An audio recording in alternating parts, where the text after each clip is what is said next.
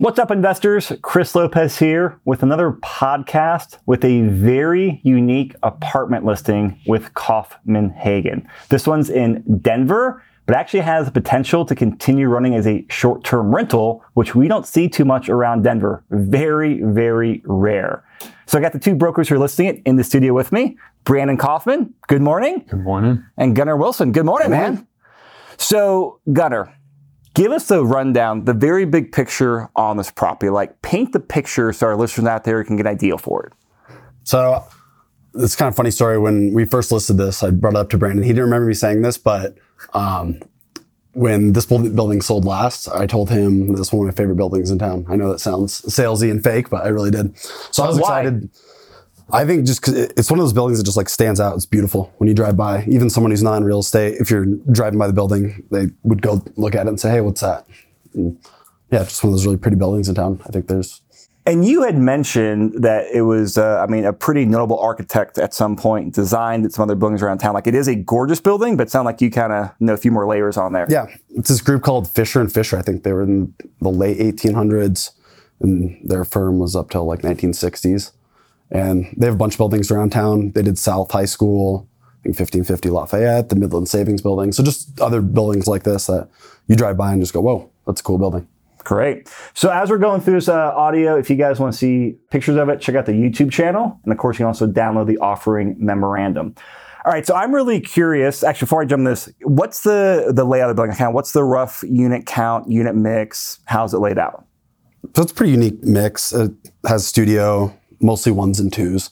Um, and there's a mix of two bed, two bath, and two bed and one bath. But good unit mix. It's one of those old unique buildings, so um, units are a little funky in a good way, though. All right. So the other thing, old building, cool building, but this is a 1907 building.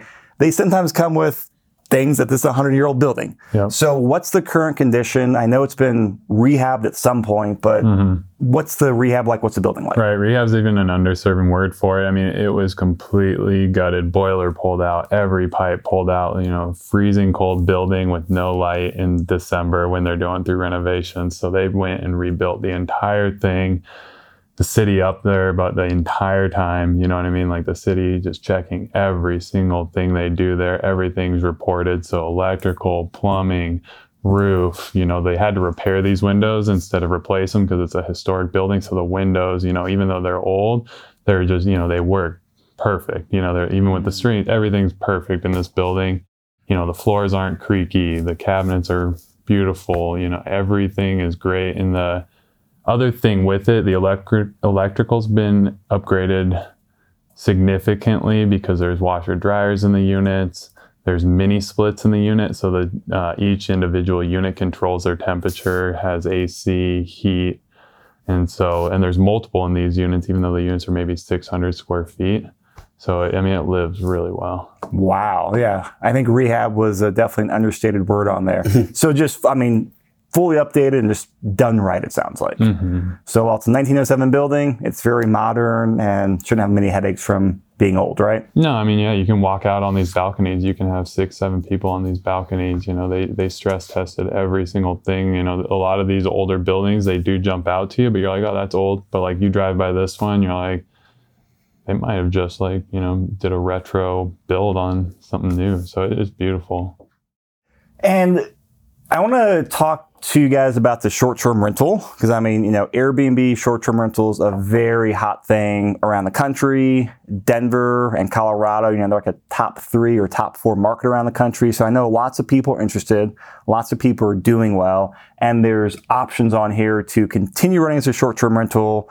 Uh, but kind of give us a, a rundown on on the history and the optionality that the new owner will have.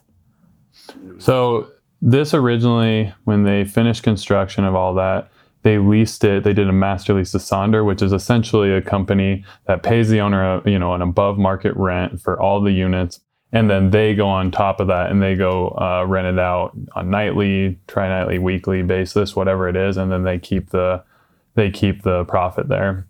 So for the last three years, this is operated as a hotel in this apartment building. So that model of short-term rentals has been proven out really well they would continue their lease. However, you know, the next, excuse me, with this going to market, the lease has been discontinued starting in March.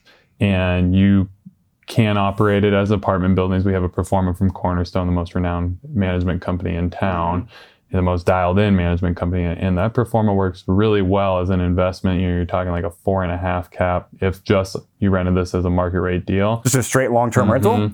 Oh, wow. Yeah. And so with that, this building's fully furnished, so and and all the furniture will come with it. So about a hundred thousand dollars worth of furniture, pictures, what have you, is coming with the property. So to not, you know, do it on some sort of short-term rental basis, where even a monthly rental with traveling nurses, with just corporate leases, anything like that, is gonna, you know, bump those rents 200, 250. So your pro forma can creep into the five, five and a quarters, five and a halfs, where I mean, that's like a, what you're getting on like 1950s on renovated post renovation buildings. So that opportunity for an investor here to trade out of something, to just place capital into a building that has no deferred maintenance, nothing that needs to be done is just is incredible. So that's why this is being marketed very quietly.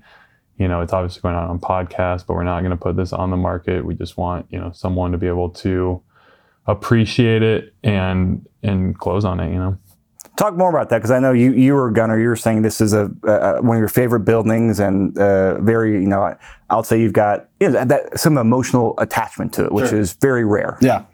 Well, the, further what Brandon was saying too, I think what's cool about it is we have the cornerstone numbers. You can just run it as totally hands off and they can go do their thing. No, have to look at it, but it also has the opportunity to do the short term rentals depending on how hands on you want to be with it. With its close proximity to St. Joe's, um, right down the street, I think was saying with traveling nurses. So I don't know. It has a bunch of opportunities, different ways to run it. Um, so I think different types of inventor- investors can look at it. It's not just the right down the middle of the fairway kind of guy. Great. I mean, I love turnkey assets that have options. Like you know, those are great plays. What is the what's the price on this? Nine million dollars. Okay, so nine million dollars for a twenty unit, really cool building.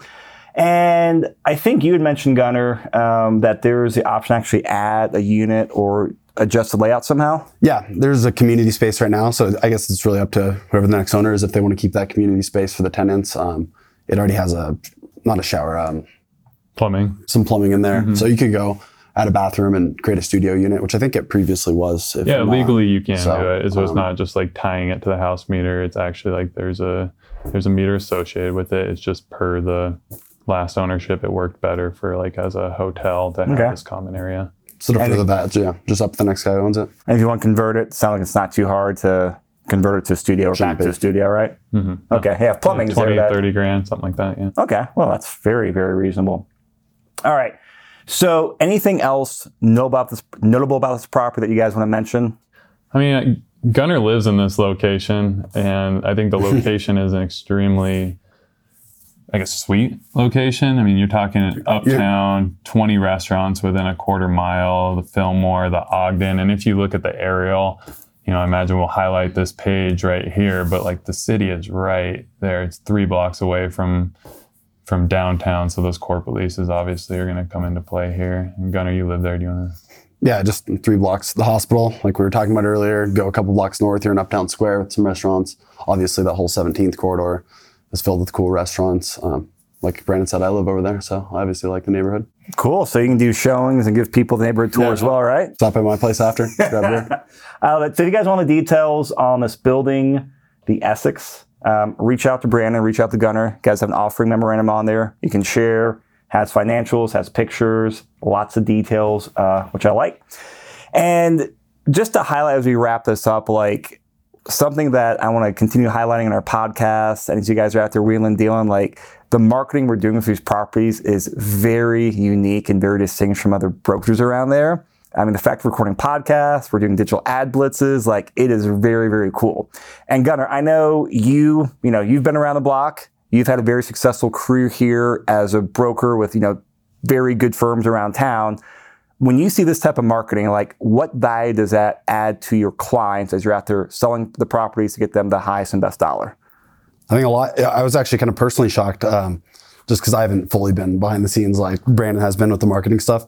But about a week ago, I pulled up Denver Post, read it every morning, and uh, first thing was Brandon's face and our company and the most recent property that he was uh, marketing, and I didn't know that was going there. So that's kind of cool, just to be working for the company and not knowing that was going to happen behind the scenes. But yeah, it's been awesome to see Kaufman Hagan, dumping a ton of money into marketing and getting the properties out there. It's yeah, for a short-lived uh, career here so far, it's been awesome. Cool. Love to hear it. I mean, if you guys have any questions property, obviously reach out to Gunner, reach out to Brandon. You guys want to see what the marketing difference does, reach out to us as well. Thanks a lot, guys. Thank you. Thank you.